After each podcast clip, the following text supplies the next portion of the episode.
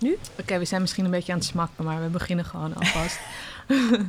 Graag wil je ook een beetje je microfoon een beetje jouw kant op... In eh, commentaar in mijn microfoon ben ik bang. Zo beter? Wat, wat vroeg je net, Ragna? Ik vroeg, waarom heb je mij gevraagd? Ja, ik dacht, laten we daar gewoon mee beginnen. Nou, eh, Ragna, ik ehm, zeg even jouw achternaam, want het- anders zeg ik dat verkeerd en dan word ik helemaal zenuwachtig. Je hebt best wel een ingewikkelde achternaam. Waarom zeg ik dat? Of is het hele makkelijke? Als je hem gewoon leest wat er staat, valt het wel mee. Dan moet je niet laten afschrikken schrikken door de lengte ervan. Nou, maar zeg even je achternaam. Oh, ik moet het zelf zeggen. Heidweiler. Oh ja, hij dweilen. Je is echt raar, ja. Ik word dan zo zenuwachtig van iemands naam, dat ik dan zo bang, dat ik dan denk, ik ga iets raars vraag je dan niet gewoon, hoe spreek ik jouw naam uit? Oh ja, dat kan ook. ik ben niet zo slim. Maar, ehm, nee, wat wil ik zeggen? Ehm, Waarom? Oh ja. Hier. sorry. Leuke intro hè, van deze podcast. Nee, waarom jij? Nou, één is omdat ik gewoon ook... Dit, deze podcast ook een excuus om mensen gewoon te interviewen... die in zeg maar, een soortgelijk werkveld zitten... Mhm. maar dan iets anders doen. Ehm, ik vind heel veel thema's die jij aankaart heel erg interessant. Ehm, een gezamenlijke vriendin van ons, Frank Arienka, eh, die ja, heeft het altijd vol eh, zeg maar, eh, liefde en, en respect over jou. En, ehm, en over wat je doet. En dat, het thema ook gewoon waar je nu zeg maar over een boek over gaat schrijven, waar ik het zo meteen over ga vragen, vind ik heel interessant. En wat nog meer? Ja, en je hebt, dat is het eigenlijk ook. Je hebt gewoon een hele stoere keuze gemaakt om te gaan coachen. Dat vind ik, ik hou heel erg van mensen die stoere keuzes maken. En daar gaat deze podcast ook een beetje over. Durven te kiezen hè, voor iets wat je gewoon vet vindt. Dat idee heb ik tenminste, Ja. dat je dat hebt gedaan. ja, klopt wel. En, ja, en volgens mij heb je dat een paar keer in je leven gedaan. En dat, nou, daar wil ik gewoon eigenlijk even, daar ben ik eigenlijk eh, allereerst ge- geïnteresseerd in. Van, hè, ehm, nou, hoe, hoe was het ingewikkeld om de keuze te maken om, om coach te worden? Of hoe ging dat proces? Ja, dat was best een lang proces. Ik had namelijk best een leuke baan. Ja. Ehm, hier niet ver vandaan. eh, bij een eh, bureau voor sociale innovatie. En het was eigenlijk een beetje een droombaan. Ehm, ik werkte daar onder andere aan emancipatieprojecten. Eh, en eh, nou, dat sprak me heel erg aan. Haalde ik heel veel energie uit. Ehm, het was een leidinggevende functie, dus ik kon met een team werken. Het was eigenlijk gewoon hartstikke leuk. Maar ik liep ook een beetje tegen grenzen aan die ik al eerder had gevoeld. Namelijk dat het toch niet helemaal van mij was. En ehm, ja, en daar... De baan of het bedrijf of de Ja, organisatie? al- alles eigenlijk. Ja. De projecten niet, het bedrijf niet. ehm, de manier waarop ik mijn tijd indeelde niet. Ja, de manier waarop dingen werden gedaan niet. Eh, en dat, eh, ja, dat had ik eigenlijk een paar keer eerder een beetje gevoeld. En Dit, dit was de zoveelste keer. ja. Ik denk dat ik in eh, ongeveer acht jaar tijd een stuk of zes banen doorheen gejast heb. ja. En ehm, toen liep ik weer daar tegenaan en toen ben ik gaan nadenken weer heel hard. Ik had inmiddels ook een eerste kind. Nou, zoals je weet, zorgt dat voor nogal wat verschuivingen in het leven. ja. Ehm, en dat is misschien ook een reden inderdaad. Dat jij niet bang bent om wel te denken... hey, shit, dit is het toch echt niet. Nee, toen ben ik steeds weer verder gaan kijken. Ja, Maar op een gegeven moment word je ook een beetje ongemakkelijk van jezelf als dat blijft gebeuren. ja. Ehm, Dat, maar dat is herkenbaar voor mij. Ja. Ja, dat je... ehm, Ja, ik dacht, shit, moet ik eigenlijk... Weer ik niet goed. dit Maar toch net niet. Shit, Ja. ik weer, moet ik weer iets van Ja, anders maar op een gegeven moment denk je ook echt dat je een beetje, tenminste dat was ik. Ik dacht echt op een gegeven moment, ben, ben ik nou gek of nee, ligt het aan mij? En ik denk dat het antwoord... Ja, het ligt aan jou. Ja, ja, deels is natuurlijk ook. Het Ja. ligt ook aan, zeker aan jezelf, maar het ligt ook aan de context. En dat het die, als die gewoon niet bij je past, dan is het op een gegeven moment ook tijd om weer conclusies te trekken. Ik ga heel veel, want ik ga er even tijd voor nemen voor dat moment. Maar mijn eerste vraag is eigenlijk altijd... Hoe gaat het met je? Wat heb je vandaag gedaan? Ja, het gaat heel goed met mij vandaag. Ik heb echt een beetje een gekke up-and-down week. Ehm, ik, ben, ik heb deze week bekendgemaakt dat ik een boek ga schrijven. En dat was Op uh, aan het koffietijd? schrijven ben bij koffietijd. Je bent echt vaste gast in koffie. Ja, ik ben Zo echt om dat plekje aan tafel te securen. Zo gezellig. Het is, het is super gezellig. Ik voel me daar ook echt helemaal op mijn gemak. Het is echt heel leuk. Oh, wat leuk. Echt heel, het is heel grappig, ja. ja eh, mijn man die ko- kookte daar wel eens in de show. En zo Oh, is ja. het eigenlijk ook een beetje via via weer gekomen... toen ik meer over dit onderwerp ging... eh, over gelijkwaardig partnerschap gaat mijn boek... ging publiceren. Ehm, toen hebben zij dat opgepikt en mij een keer uitgenodigd... in de tijd dat de eerste corona-lockdown net was afgelopen... en er onderzoek uitkwam dat mannen en vrouwen... de taken niet veel beter hebben verdeeld eh, sinds die lockdown. Dus toen was het heel actueel. En toen vroegen ze, wil jij daar wat meer over komen vertellen? Over hoe dat eigenlijk zit met mannen en vrouwen. Meer als expert of zo. Ja, als expert. En toen mocht ik daar één keer aanschrijven. Het vonden ze toen zo leuk dat ik nog een keer mocht komen. En toen kon ik dus vertellen dat ik het boek ga schrijven. Zo Of leuk. aan het schrijven ben, moet ik eigenlijk zeggen. Dus eh, dat was super spannend. Dus de eerste dagen van de week stonden een beetje het teken daarvan. Om ook mijn verhaal weer wat scherper te krijgen en over na te denken. Eh, en eh, nou ja, thuis, ja, het is natuurlijk nog steeds kinderen thuis. En een man met een geopereerde knie op de bank. Dus het was echt een beetje chaos. Eh, en eh, woensdag had ik die uitzending. Nou, eh, veel energie. En s'avonds natuurlijk helemaal gecrashed. En gisteren ook. Dus ehm, vandaag had ik weer een normale werkdag. En dat was eigenlijk heel lekker. Om weer gewoon een beetje structuur te hebben. En ik had een gesprek met iemand over mijn boek. Iemand die ook een boek heeft geschreven over vaderschap. En daar kreeg ik heel veel energie en, en zin van. Om Oh, hiermee verder te gaan. Dus ik ben een beetje moe en verzadigd. Maar ik had ook heel veel, ik keek ook heel erg uit naar dit, dit gesprek met jou. Leuk, Dus ik ben leuk. blij dat ik er zit. Ik voel de pressure. Het moet leuk worden. Shit. Het zal leuk worden. Dus me be- beloofd dat het heel leuk ging worden. ja. Nee, wat tof. Ehm, maar je bent oké, nou mooi. Je, maar je hebt twee prachtige dochters. Ja. Oh, zo fijn. Mooie dochters op Instagram, mooie foto's met papa. Oh, zo leuk. Ja, trots papa. Ja, mooi. Ja. Eh, oh ja, ik even terug. Dus je hebt best wel wat gehopt als het gaat om banen. Ja, Eh, en de laatste keer dat je bij het Sociale Innovatiebureau zat en dacht, shit, dit is het niet, dacht je, oké, nu moet ik echt even goed nadenken of zoiets. Ja, nou, er kwam eigenlijk iets terug wat steeds weer terugkeerde. Eh, en dat was een droom die ik al had op mijn zestiende. En om psychologie te gaan studeren. Ik wilde dat toen heel graag, maar ik had geen wiskunde in mijn pakket. Moet je voor psychologie wiskunde hebben? Nou, ik zat, nou, ik deed VWO en in, ik zat nog niet in, eh, in die tweede fase waarin je dus verplicht was om iets van wiskunde in je pakket te hebben. Eh, en ik vond wiskunde heel stom en ik was er ook niet zo goed in. Dus zodra het kon heb ik dat laten vallen. Mm. Maar voor ehm, psychologie moet je statistiek doen. Ah, En, en ik wilde rechten studeren. Ik ben toen rechten gaan studeren en dat past echt helemaal niet bij me. Heb ik jaren volgehouden, drie jaar niet afgemaakt. En toen ben ik alsnog geswitcht. Ik werkte toen de tijd bij een uitgever. En eh, als bijbaantje. Eh, Als een grote bijbaan als redactieassistent bij een, eh, bij een damesblad. En ik vond het eigenlijk heel leuk, die uitgeverij. En toen ben ik communicatiewetenschap gaan studeren. Mm. En dit studie paste veel beter bij mij. En ik denk dat ik nu weer een hele andere keuze gemaakt zou hebben. Maar dat was goed, want het liep lekker en dat ging allemaal goed. En toen heb ik alsnog wat wiskunde moeten halen om statistiek bij communicatie Oh, te echt? doen. Ja. En uiteindelijk ben ik ook een master uitgeverij gaan, gaan doen. Maar ik heb er uiteindelijk nooit in gewerkt. Alleen toen dus, in die tijd. Maar daarna eigenlijk helemaal eh, niet meer. En die wens om psychologie te gaan studeren, dat, dat bleef altijd een beetje in mijn achterhoofd zitten. Voor als ik een hele carrière erop zou hebben zitten. Dus Ja, ik dacht dat- dan, als ik dan eind 40 ben of zo, begin 50, dan ga ik nog een keer terug naar de universiteit. Want dat, dat weet je, op een gegeven moment was ik ook een beetje uitgestudeerd. Eh, ik ben ook nog eh, docent Nederlands trouwens. Dus ik, weet je, ik was op een gegeven moment echt wel een beetje klaar gewoon met studeren. Ik dacht, dat ga ik doen over 20 jaar of zo. En Maar toen, je was 16 toen je dat toen had ik dat bedacht. Want maar ja, ik, heb, ik heb nog het ook bedacht? uitgevlakt. 16, Ehm, ben je puber? Ik geef nu les aan 16, 17-jarigen. ja. Ik Ja. kan me wel voorstellen hoor, dat een van hun denkt van, ah, ik wil psychologie. Maar weet je nog, Ja, ik vond het denk ik altijd al heel interessant om met mensen te praten over wat ze bezig hield op een dieper niveau. deed je dat op je 16e? Nou ja, ja, Dat nou is ja. super bijzonder hè, dus Ja, dat is heel dat leuk. Ja. Nou, het is ook, eh, ik denk misschien, ik heb ook wel een paar ingrijpende dingen meegemaakt in, in mijn jeugd. Mijn vader is overleden toen ik 14 was, dus, en, en van mijn beste vriendinnetje ook, in hetzelfde jaar. Oh, wauw. Eh, dus we hebben ook, weet je wel, het was ook niet een keuze of zo. Dat liep gewoon ook een beetje zo, denk ik. En het past denk ik ook wel bij me. Mijn moeder is ook zo'n eh, maatschappelijk werker tegen wil en dank. Al sinds is het niet echt, maar ze speelt het wel eh, voor mensen. En ik denk dat ik het toch een beetje meegekregen.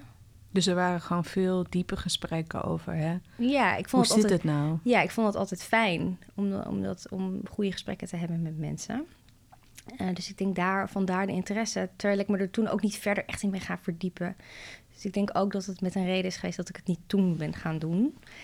En toen ik dus in die baan zat en voor de zoveelste keer dacht van... nou, dit is het niet eh, helemaal. Ehm, toen kwam die droom weer een beetje naar boven. En toen dacht ik eigenlijk, why wait? Weet je, eh, het slaat nergens op. Ik hoef helemaal nergens op te wachten. Alleen het voelde wel weer heel erg als...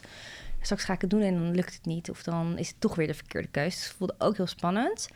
En ik ben toen wel heel erg gaan nadenken van wat is praktisch? Wat is logisch op dit moment? En ik had een kind van een jaar.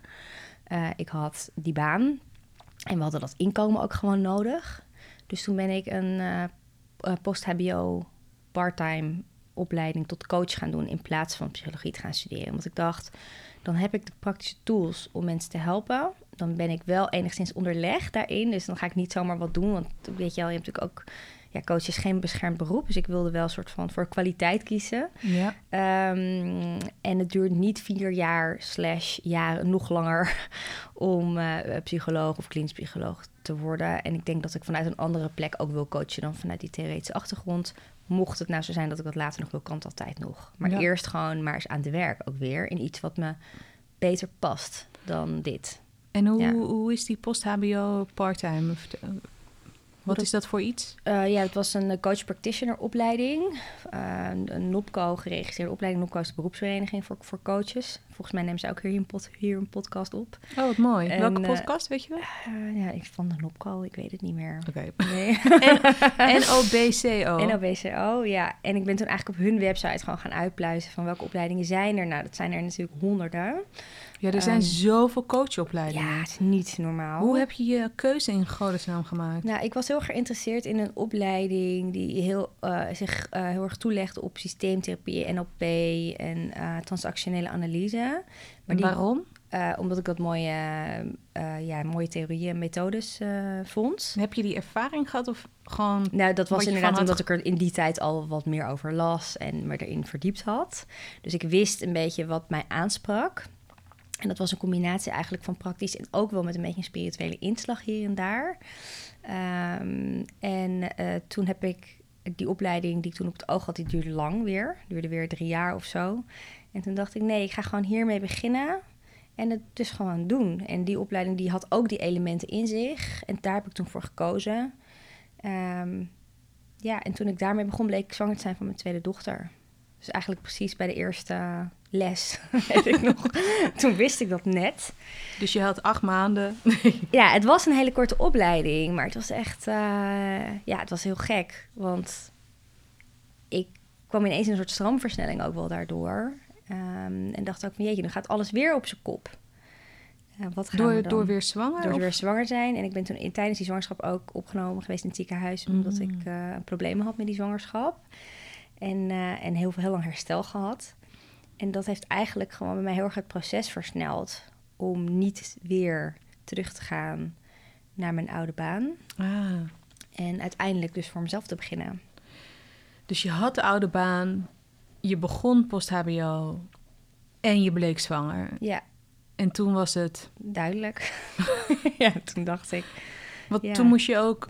Want moest je snel ziek melden? Of, Nee, nee, ik ben helemaal uh, te- eigenlijk in mijn verlof. Ik was net met verlof letterlijk 24 uur. En de volgende ochtend werd ik heel ziek en toen uh, werd ik opgenomen. jeetje. En ehm, ja, en dat is gewoon een hele gekke tijd geweest. Waarin eh, mijn man samen wel echt alleen maar voor de oudste heeft gezorgd. En ja, de familie daaromheen heel veel heeft gedaan. En ik gewoon echt helemaal uitgetuned was, een paar maanden lang. En eh, een paar maanden, Raf. ja, een paar maanden. En toen in die periode ook eh, was ik klaar met, ehm, met die opleiding. En toen ben ik eigenlijk... je, bent, je hebt de opleiding afgerond. Ik heb de opleiding afgerond, ja. Jeetje! ja, ja. Dat is toch heftig? ja, dat was ook heftig. In de kraamtijd. My god. Ja, dus dat was best wel pittig.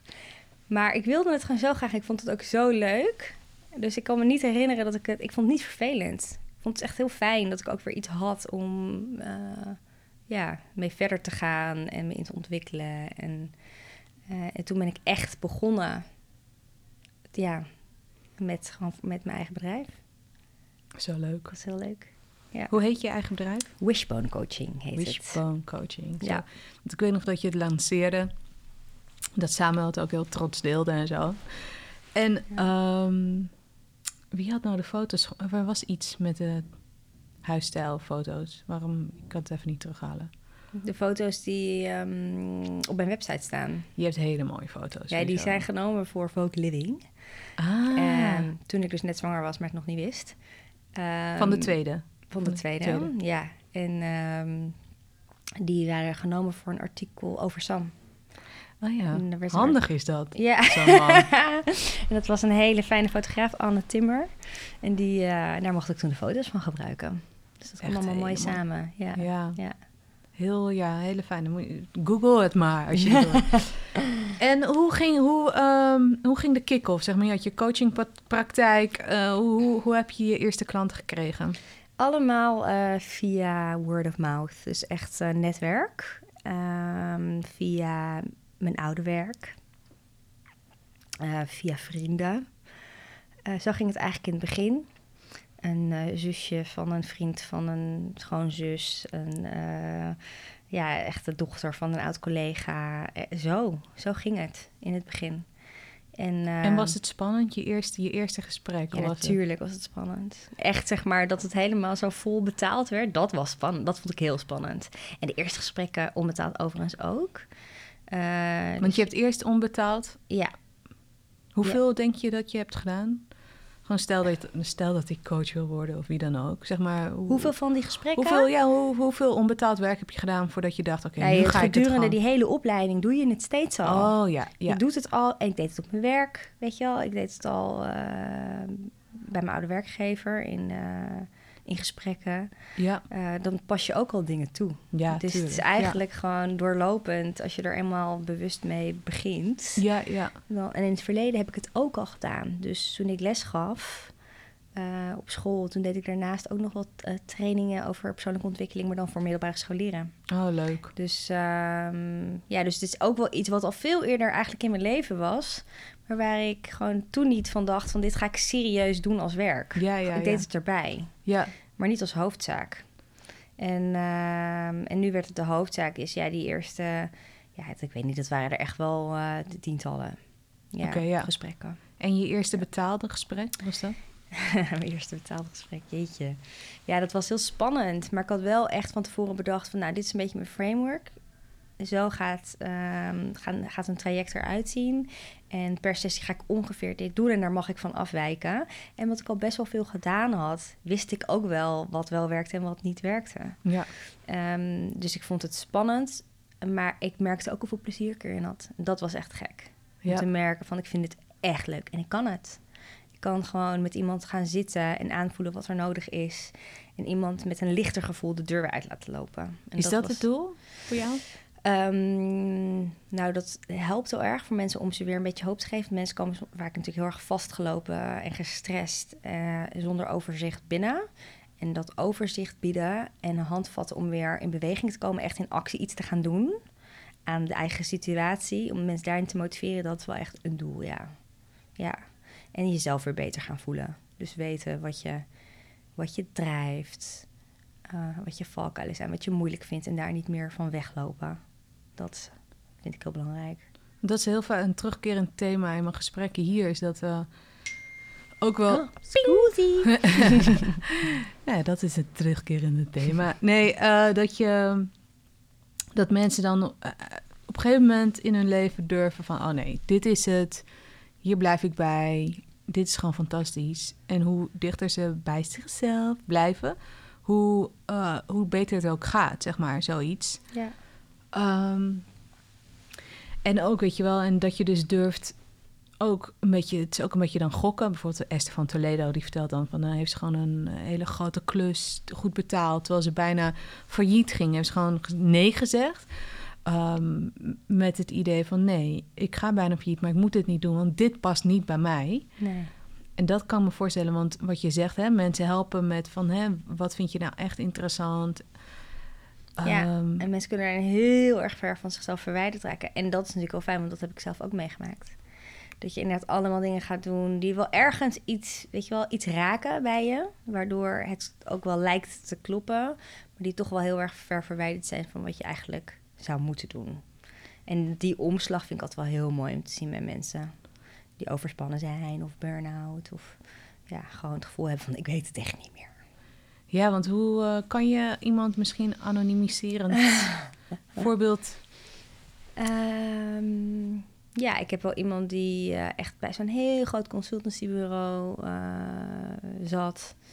En echt heel ongelukkig werd van de manier waarop het, een Amerikaanse groot bedrijf, um, ongelukkig werd van de manier waarop het daar was ingericht, de manier waarop het werd afgerekend, feedback werd, gegeven. Um, en die zichzelf eigenlijk steeds meer ging vastdraaien en op een gegeven moment gewoon met lood in haar schoenen naar het werk ging. Uh, en op een gegeven moment tegenover mij kwam te zitten en, en dat ik echt dacht, uh, deze vrouw is gewoon echt burn-out. Het is klaar. Het is nu, dat zag jij? Ja, het is nu gewoon niet meer... Het is geen optie meer. We gaan ook nu niet coachen. We gaan eerst naar de huisarts. Wauw, echt? En dan uh, kunnen we weer verder praten. Ja. Waar zag je dat aan? En nou, het was gewoon helemaal niet meer coachbaar. Echt stuurloos. Dus niet meer in staat om... Echt uitgeput. Gewoon heel moe. Gewoon echt energie, ja. moe. Ja. En die, heb, die is eerst gewoon echt helemaal gaan bijkomen. En uh, bij slapen en weer structuur in de dagen vanuit rust. Um, en toen op een gegeven moment ja, kon ik echt weer gewoon inhoudelijker met haar gaan werken. Maar dan is je zelfvertrouwen natuurlijk ook echt enorm uh, gebutst. Dus dat was ja, een heel uh, langzaam en diepgaand proces. Maar heel bijzonder om mee te maken. Dus dat is iemand die ik nu al ja, anderhalf jaar zie. Wauw. Ja, en die komt gewoon af en toe terug voor een soort APK. Ja, precies. Dus het, dan is het niet meer regelmatig, maar gewoon nee, eens dus in het begin al heel intensief. Maar dat is, voelt bijna als therapie. Ja, en dat is natuurlijk inderdaad... en daar schurkt het soms ook wel een beetje tegen elkaar aan. Um, Vind je dat spannend? Uh, nee, maar ik probeer wel echt bij, uh, bij de coachie te blijven. En verder weg van de analyse. Dus belangrijk in coaching is ook dat de coachie is leidend, in principe. Um, en natuurlijk kun je wel confronteren en een spiegel voorhouden. Uh, maar uh, ja, je merkt wel, of ik merk wel wat kan, zeg maar. En bij de een kan wat meer dan bij de ander. Ja, maar ik vind de therapeutische kant wel heel interessant. Ja. Ja. Want, um, ja, precies. Even, want ik zit gewoon te denken, ik ben best wel... Um, heb wel een paar keer geprobeerd hoor, mensen te coachen. Maar dan ben ik veel te directief, weet je wel? Oh.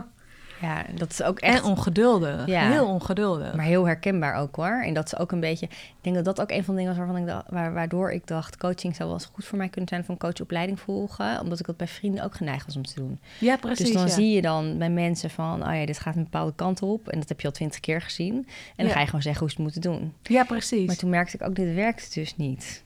Je nee, kan- waarom niet? Waarom niet? Ach, super irritant. Ja, Oh, omdat mensen er aan toe moeten zijn. Ook om te leren van dit werkt niet voor mij. Dit, dit, ehm, ik doe dit steeds. Dit is mijn patroon. Eh, hoe kan ik hier uitkomen? En ze zijn dan op een gegeven moment het inderdaad praten met vrienden en familie een beetje voorbij. Ehm, als je dan merkt van ik ben eigenlijk alleen maar steeds in cirkeltjes aan het redeneren en ik kom geen stap verder, dat is het moment dat mensen natuurlijk vaak naar een coach toestappen. Ja. Dus En- het zijn wel echt mensen die met... Zeg maar, ik vind het ook gewoon heel leuk om... ehm, ik heb nu ook een coach, maar het is meer inhoudelijk, zeg maar. Het heeft eh, meer, meer... Ik leer meer van hem. Ja. Ehm, dus ik vind eigenlijk een coach hebben gewoon leuk. Gewoon meer een soort van, wat je zegt, APK. Het is gewoon sowieso tof om iemand te hebben om mee te sparren. Ja, is het een business coach dan? Of is Ja. dat persoonlijk of allebei een beetje? Meer business, Ja. meer business. Uh, maar het persoonlijke zit... Nou ja, goed. Uh, maar het is zeker meer inhoudelijk business. Um, maar wat ik wil zeggen is... Bij jou zijn toch wel echt wel mensen die echt wel met een issue dan. Vaker. Die Ja, het- lopen ergens mee rond. Ja, het zijn eigenlijk altijd wel mensen die ergens mee rondlopen. Ja. Ja. Maar ik doe ook... ehm, het zijn vaak mensen die ergens mee rondlopen... en het komt vaak vanuit een loopaanvraag. Dus het, wel, het begint meestal daarmee. Ja. Met ik eh, merk dat ik vastloop in werk. Ja. En dan spelen er altijd op allerlei andere vlakken. En ik coach ook heel veel moeders jonge moeders. eh, die dus een, eh, ja, een eh, ingrijpende gebeurtenis hebben meegemaakt, namelijk het krijgen van een kind. Ja, ja, nee, ik ken het. En die dus je hebt wel eens meegemaakt, hè? Ja, ik wil zeggen. Man! Maar dat is dus echt wel een hele mooie... Dat is gewoon jouw doelgroep. Dat is echt best wel een niche ook. Ja, ja en, dat, eh, en ik moet zeggen, ook wel wat jonge vaders inmiddels. Dus eh, ik ben, in het begin heb ik heel erg gekozen voor die doelgroep, omdat het dicht Je bij hebt mijn- echt voor hen gekozen. Ja, ik heb echt daarvoor gekozen. En ik heb echt voor die doelgroep gekozen, dicht bij mijn hart. En eh, waarvan ik zelf ook gewoon wist, nou, ik weet hoe die ontwikkeling is. Ik weet hoe het is om vast te lopen. En om een soort nieuw zelf te ontdekken. Oh, dan ben je daarom heb ik jou uitgenodigd. ik neem mijn eerste antwoord terug. Dit is een coachsessie. Nee hoor. En gaan, daar gaan we. Ja, daar gaan we Op de vertellen. sofa. Nee, maar dat is, ja, dat is bizar hoe je dan... Dat vind ik een heel interessant thema. Ehm, echt, het, ik was zwanger en toen gingen mijn hersenen uit. Maar dit is dus het begin van deze sessie. Meteen? Nee, ja, echt bijna meteen. Ik had bijna geen ambitie, was helemaal weg. Terwijl ik altijd, altijd allemaal kansen zie, altijd overal. Ambitie was weg. Ehm, ik at alleen maar krentenbollen met smeerkaas. Echt verschrikkelijk. Maar echt vijf achter elkaar of zo. Oh, heerlijk. En ik ja, had gewoon zin om alleen maar thuis te chillen. Gewoon. En, ehm, en Hormonen, jongen. Het is echt... ja, eh, crazy. Niet normaal. Op een gegeven moment, rond maand vijf of zo, werd ik wel weer wat... Nou ja, toen werd ik heel erg weer helemaal actief. ja. Toen dacht ik, hè, ik wacht gewoon tot, ik, tot het kind eruit is. En dan ga ik ervoor. En dat gebeurde dus ook. Eh, wat een bizarre periode is. Dus vorig jaar ergens, eh, eh, nou ja, nu 14 maanden geleden ben, was ik bevallen. En daarna ben ik meteen weer begonnen met een soort van Instagram-campagne. Je meteen ook echt, hè? Nou ja, bijna meteen, ja. Ja. En eh, wat natuurlijk bizar is, maar er kwam een energiebom los. Ja? Bijna wat ik... Wat je had ingehouden al die inge- tijd? kwam er helemaal uit. En nu is het zeg maar weer een soort van genormaliseerd. Mm. Maar ja, toen kon ik in één keer, wat ik net ook vertelde voordat de microfoon aanging, zes, zes keer per week een post doen op Instagram, video's maken.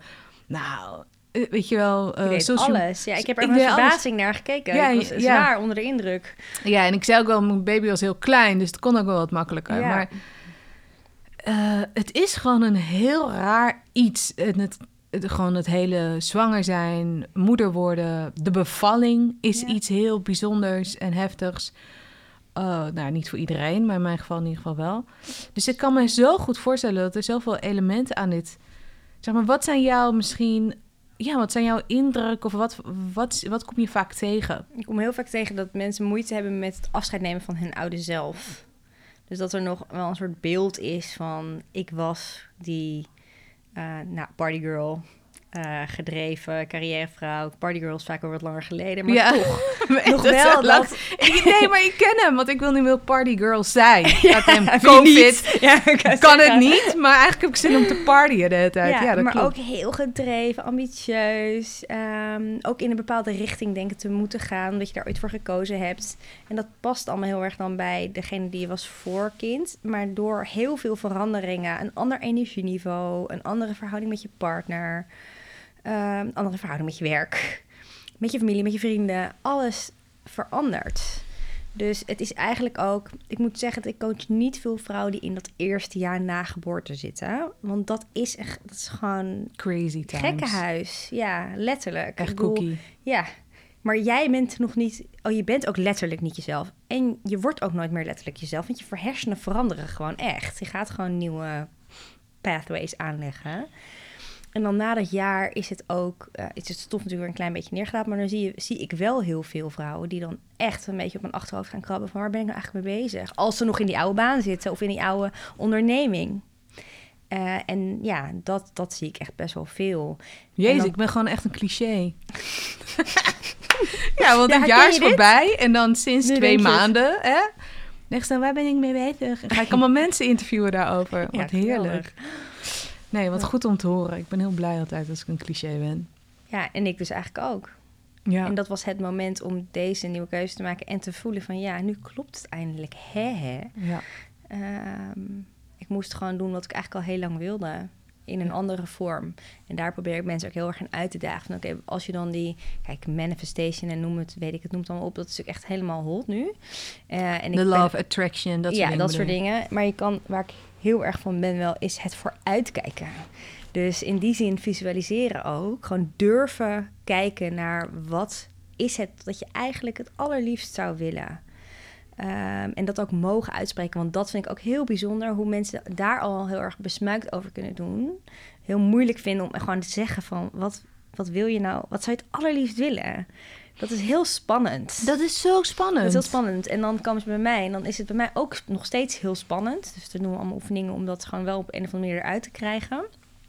En dan opbreken in kleine, echt mini-stapjes of verschillende scenario's. Kan je het een met het ander combineren? Kan je iets minder gaan werken en dan daarnaast gaan freelancen? Kan je die hobby doen één keer in de week, waardoor je toch die creativiteit een grotere plek geeft? Ja, en dan eigenlijk gewoon heel klein en praktisch maken, maar wel in lijn met dat, die bigger picture eigenlijk. Ja. ja. Heel erg leuk. Is heel erg leuk. En toen kwam zeg maar de partnerverdeling thema, dat kwam ook boven. Nou ja, familie is, dus eigenlijk een beetje soort, denk ik, een onderliggend ding voor mij. Uh, en wat bedoel je met familie? Uh, nou, hoe families werken en hoe je steun kunt vinden daarin bij elkaar. Um, maar want ik heb dan, ik heb zeg maar, je hebt gezin en je hebt familie. Ja. Is dat, bedoel je dat verschil ook? Uh, nou, ik bedoel het eigenlijk beide. Ik probeer ook sowieso ook altijd met mensen te kijken naar wie, aan wie heb je steun. Dus aan, aan wie heb je wat en aan wie wat minder. En misschien moet je uh, niet alles met iedereen willen delen, maar gewoon voor een aantal mensen kiezen. Wat een mooie vraag. Durf wel te delen met anderen. Ook gewoon je verhaal. En als je een vraag hebt, om hem te stellen.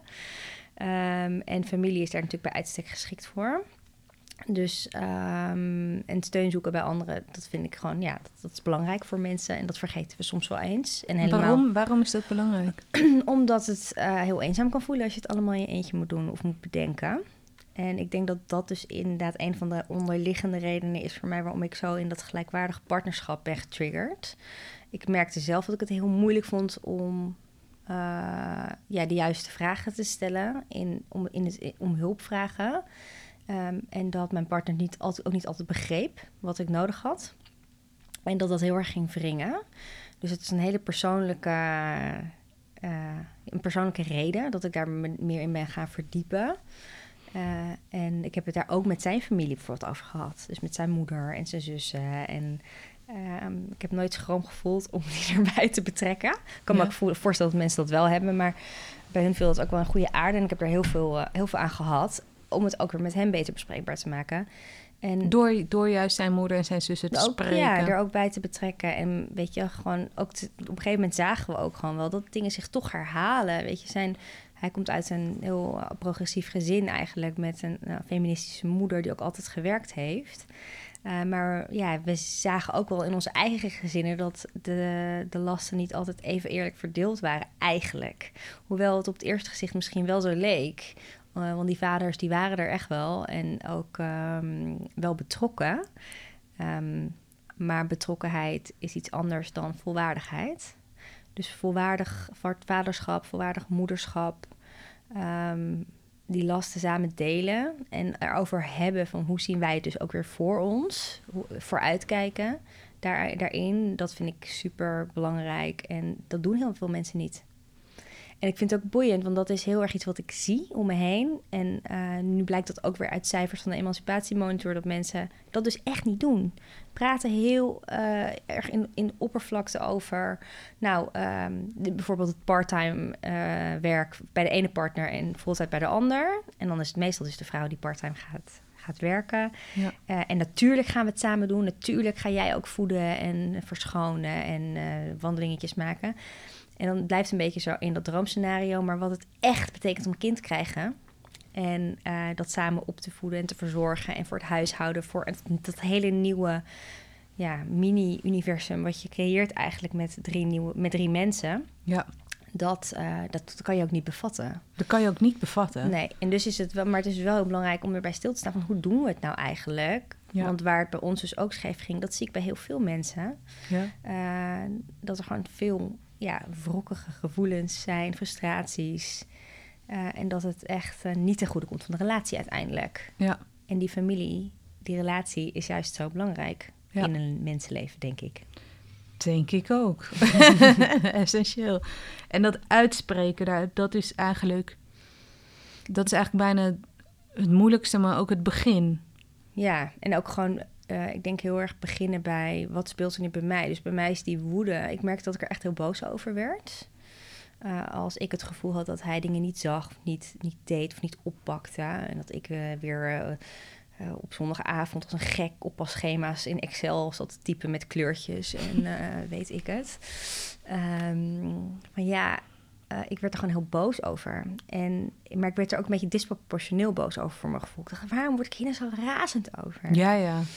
Ehm, en eigenlijk is dat dus heel erg de brandstof geweest om een heel iets creatiefs mee te, mee te gaan Fantastisch, doen. toch? Ja, echt Zo heerlijk. Ik ga ook opletten waar ik ruzie over heb. En dan kijken of ik daar ook... je daar iets moois mee kan maken.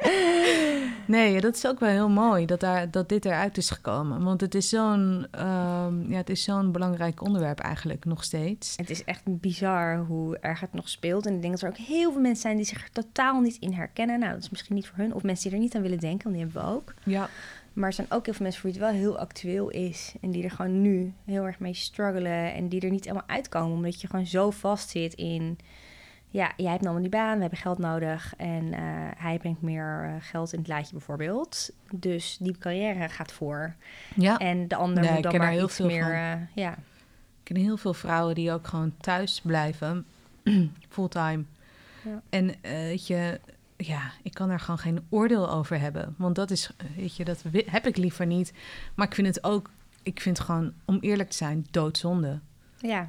Ik vind gewoon, ik denk, oh joh, je leven kan nog voller. Dat denk ik. Ja. Dat zeg ik liever, zeg ik Nee. niet. Want ik denk van nee joh, dat ga ik niet zeggen. Maar ik denk wel, oh je leven kan veel kleurrijker, voller, Bevredigender. bevredigender. En, Ja. en, Anne, ja, en Anneke, ja, tuurlijk is mooi. Maar ja, ik word na één mamadag een beetje cookie. Ja, ja. ik bedoel, ik ben gek om een kind, maar ehm, Ja, Ja. en het gaat er inderdaad om om dan te bedenken van wat zit daaronder. Weet je wel, maak je die keuze echt bewust? Eh, of eh, is, is, het mooi, ja. ingegeven door wat je nou eenmaal om je heen ziet? Eh, en omdat... Want, want als je die keuze heel bewust maakt, Mhm. inderdaad, heb je zo'n hilarische Netflix stand-up Wong, die zo zwanger elke keer ze heeft een stand-up. Ellie, Ellie Wong, Ellie Wong, Baby Cobra. Baby Cobra. Oh.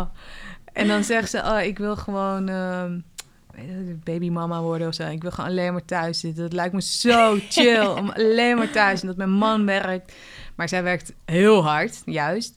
Maar dat is dat echt, maar dat is, toen dacht ik, oh ja, dat is echt, zo kijken we er nooit naar. Weet je wel, hoe freaking relaxed het is of zo. Ja. Ehm, dus aan de ene kant ben ik altijd ook wel een beetje jaloers op die vrouwen. Maar nu coronatijden proef ik er een beetje aan, hè? Hoe het is om gewoon alleen maar thuis te zijn eigenlijk. ja. Dan denk ik, oh nee, nee, nee, nee, nee. Nee, not for me. Not for me. Nee.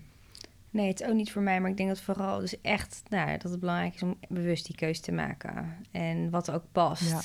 En dat uiteindelijk ook eh, beide partners de ruimte voelen om zich te, te blijven ontwikkelen. En dat het niet soort van in steen gegoten ehm, eh, regeling wordt.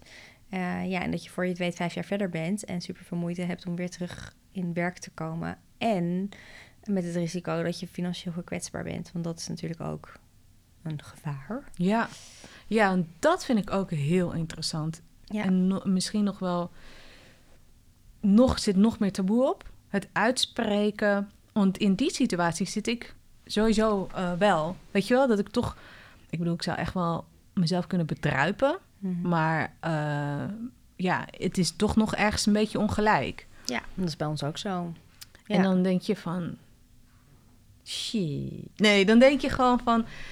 Ja, wat, ja, wat is daaraan, weet je wel? Wat, ehm, ja, hoe kan je dat eh, goed vragen? Ik weet niet, hoe kan je dat... Kijk, aan de ene kant denk ik, als je heel erg denkt... ik moet financieel onafhankelijk zijn van mijn man... Mhm. ehm, ja, ik vind het ook heel relaxed, zeg maar, dat we het financieel goed hebben. Ja. Heb ik bedoel? Ja, nee, ja, natuurlijk. Dus het, ik weet het niet zo goed hoe ik daar... Ja, ik denk dat het daarin ook weer belangrijk is om goede afspraken te maken. Als je een bepaalde verdeling maakt, bijvoorbeeld in zorg en werk, eh, dan is het goed om vast te leggen hoe je dat zou. Hoe, wat er zou gebeuren als je wel uit elkaar zou gaan. Ja. En dat is natuurlijk een Dat is gesprek inderdaad- hoort er ook Ja, dat bij, gesprek hè? hoort daar gewoon bij. Ehm, dus het is, elke verdeling is oké. maar het is wel een risico voor de vrouw als die eh, volledig thuis zit. Dat als het stuk loopt, dat het dan ja, misschien heel minimaal is. En ja, ik heb nu even de cijfers niet paraat, maar er zijn heel veel vrouwen niet van financieel eh, onafhankelijk in Nederland. Dus dat is echt nog wel een, eh, een probleem. Ehm, en ja, ik denk dat echt heel goed zou zijn als we daar ook weer iets meer bewust van zijn en er ook weer iets meer over praten. Ja. Dus het is, ook- wordt ook wel heel vaak nog steeds geromantiseerd van ja, we gaan toch niet uit elkaar. Ja, precies. Want dan, Ehm. dat loopt dan, dat wordt troebel. Ja, maar En dan ben- je hebt soms ook met mannen en vrouwen andersom, maar het wordt in ieder geval, het vertroebelt Ja, iets. Maar ik denk ook dat het ook dus de andere kant is van het verhaal. Weet je, aan de ene kant van thuis eh, zorgen en dan gaat alles naar de vrouw. En nu gaat ook al het werk als kostwinnaar vaak naar de man. Maar daar zou je natuurlijk ook met een andere blik naar kunnen kijken. Van Ja. kan je dat die kant ook wat meer echt samendragen? Ja. Ehm, ja, dus het is, het is een hele gelaagde, Er ingewikkelde... heel veel facetten Ja. En je schrijft er dus een boek over. Ja, ik schrijf er een boek over. Mooi. Heb je een soort van manier hoe je nu schrijft? Ga je... Nou, ik, ehm, de laatste twee weken waren een beetje, een beetje, een beetje troebel. Maar de twee weken daarvoor heb ik heel lekker geschreven. Ik doe het deels thuis en deels eh, op, eh, op mijn werkplek. Ehm, het zijn persoonlijke verhalen vermengd met theorie en interviews met experts en ervaringsdeskundigen. Ehm, ja, en ik merk vooral dat het heel belangrijk is om het te blijven doen. Om ermee bezig te blijven. Blijf schrijven. Elke dag even, ja. Weekend mag ik wel vrij, maar het is vooral dat, dat een beetje erin houden. Dat is echt heel lekker. Mooi. Ja. Eh, ik vind het heel leuk. Dus dat Oh, is wat goed. prettig. Ja, dat is wel fijn. Als je boek Ja. schrijft, dat je het leuk vindt Ja, om te doen. ja leuk, dat is man. ik ook al heel lang wilde. Dus wat dat betreft is het mooi. Een boek schrijven, Ja. überhaupt? Ja, Ja. ja. ik had eigenlijk niet bedacht dat het dan non-fictie zou zijn. Ik dacht dat ik ga ooit een, eh, een mooie roman schrijven. Maar nou, is dit geworden voor nu. Nou ja, ja. De roman, die komt, die komt ook Die komt nog, dan nog hoor. wel. Oh, wat tof. Oh, ik heb er echt zin in. Heb je een soort van deadline of iets? Ja, zal ik hem even niet delen op de radio? Nee, natuurlijk niet. Nee, nee, nee, dat begrijp ik. Nee, ik hou hem nog even voor me. Maar het is, eh, dit is niet een hele eh, lange deadline. Nee, precies. Je, moet, je hebt wel... Ja, het is gewoon Ja. wel duidelijk wanneer het af moet zijn. Het, Ja. Dat is alleen maar fijn. Ja. Echt. Dat is Het voelt een beetje inderdaad als wanneer komt de baby. Ja, precies. Ja, en dat iedereen dan de laatste twee weken gaat vragen, is er al? Oh, dit wordt je derde. inderdaad. Oh, wauw. Nou, leuk. Eh, ja, laten we hem afronden. Is er nog een soort van oproepje of uitsmijter of tip of iets dergelijks dat je weer zou willen delen? Eh, jeetje. Ehm, nou, verdiep je eens verder in dit onderwerp. Ik denk dat dat echt, eh, als je een, een deel van een stel bent met of zonder kind. Want eh, ik denk dat heel veel mensen zich hier dus niet zo van bewust zijn. Van dat, eh, ja, dat we redelijk makkelijk afglijden in de traditionele rolverdelingen. En op zich is met traditionele rolverdeling misschien ook niet eens zoveel mis. Nou ja, dat vind ik een beetje een discutabele uitspraak eigenlijk. nee. Maar ehm, het is goed om je er bewust van te zijn dat dat risico er is. En eh, vooral zelf nadenken over hoe zie ik het voor me, wat is belangrijk voor mij. Heb je, ik heb, ik, er kwam net een vraag in me op, die moet ik toch nog even stellen. Stel dat je, stel dat je vijf jaar niet hebt gewerkt, hè? Ja. En je wil weer. Wat zou je dan aanraden? Ik zou aanraden om ehm, weer even te beginnen bij het begin. Dus niet er automatisch van uitgaan dat je ehm, moet verder gaan waar je gebleven bent. Ik denk dat dat misschien wel vaak een neiging is van doorgaan bij waar, wat je ooit gestudeerd hebt of je laatste baan. Maar ja, iemand die inderdaad vijf jaar eruit is geweest en die bedoelt nu wegens eh, kinderen, toch? Ja, Ja, nou, er is gewoon heel veel veranderd. Dus jij bent ook veranderd als persoon. Dus ik zou zeggen, eh, begin echt bij nul. En nou ja, ga dus inderdaad met een coach eens praten. Ook al doe je twee of drie sessies gewoon om dingen weer een beetje op een rijtje te zetten. Ehm, ja, ik ben heel erg fan van waardeoefeningen. Dus ehm, beginnen bij wat is belangrijk voor mij? Vanuit welke waarden wil ik leven? Zowel als mens als als professional. En als die twee met elkaar in lijn zijn, de dingen die je in het leven belangrijk vindt en de dingen die je in met wat je in, het, wat je in je werk doet, dan voel je het meest levendig. En ehm, heb je het meest plezier in je dagelijkse dingen. Mooi. Ja, dus dat... Daar beginnend. daar beginnen. Mooi. En ook dat je zegt, niet- je hoeft niet het op te pikken waar je bent gebleven als het ware. Want dat, nee. dat kan helemaal niet meer. Ehm, waar kunnen mensen jou vinden? Stel dat ze denken, ah, dat klinkt goed. Ik wil ook zo'n sessie. Ze kunnen mij vinden op www.wishbonecoaching.com. Mooi. Ja. Ehm, en je doet het dus ook al vanaf drie sessies of iets dergelijks. Eh, ja, minimaal wel echt drie. Ehm, en dan tot ongeveer zes. Dus drie en zes sessies. Oké, over mooi. het algemeen, ja. Tof. Nou, dankjewel, Ja. Ragna. Graag gedaan. Dankjewel.